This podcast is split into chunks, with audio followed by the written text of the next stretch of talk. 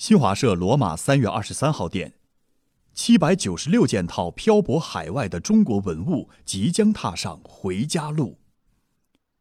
三月二十三号，在中国国家主席习近平和意大利总理孔特共同见证下，中意双方代表交换关于这批中国流失文物艺术品返还的证书。这是近二十年来最大规模的中国文物艺术品返还。据介绍。二零零七年，意大利文物宪兵在本国文物市场查获一批疑似非法流失的中国文物艺术品，随即启动国内司法审判程序。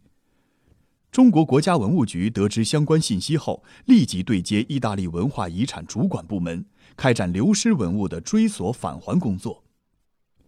历经十余年漫长追索，二零一九年年初。意大利法院最终作出向中方返还七百九十六件套文物艺术品的判决。据中国国家文物局博物馆司社会文物处处长吴浩介绍，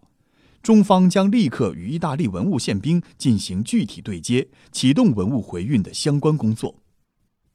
今天是一个盛大的节日，七百九十六件套中国文物将返还给中国人民。我们期待中国国家博物馆将在北京举办专题展览，让更多人看到这些珍贵文物。意大利文化遗产和旅游部部长阿尔贝托·波尼索利说：“当天，包括汉代彩绘简形壶、汉代陶马、汉代陶俑、唐代陶骆驼等被展示。”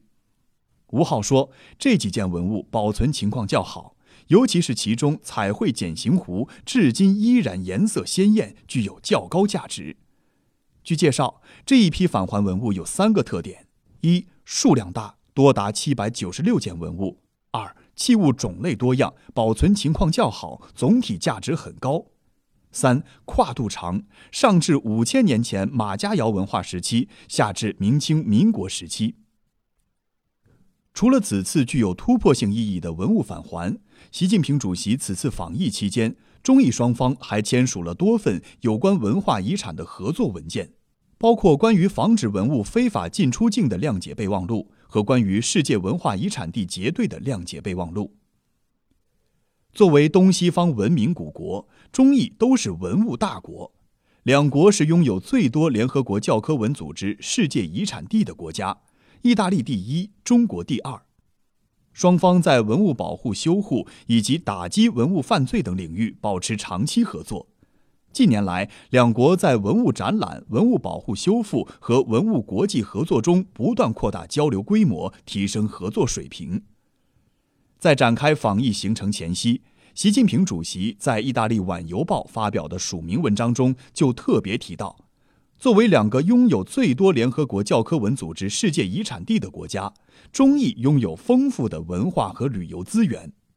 双方要加强两国世界遗产地结好，鼓励两国文化机构和个人互办高水平文物和艺术展，联合拍摄影视作品，加强语言教学，促进人员往来，为世界文明多样性和不同文化交流互鉴做出新贡献。在习主席访问前夕，意大利总统马塔雷拉在接受新华社等中国媒体联合采访时，特别提及了两国被列入联合国教科文组织世界遗产名录的世界遗产地开展结对合作这一创新机制。据中国文化和旅游部介绍，云南红河哈尼梯田世界文化遗产管理委员会与朗格罗埃洛和蒙菲拉托葡萄园景观协会。中国杭州市西湖文化景观与意大利维罗纳老城将结对展开合作。每一种文明都延续着一个国家和民族的精神血脉，需要薪火相传，代代守护，留住文化根脉，守住民族之魂。这批七百九十六件套文物，唤起中华民族多彩的历史记忆，更成为东西方文明交流的新佳话。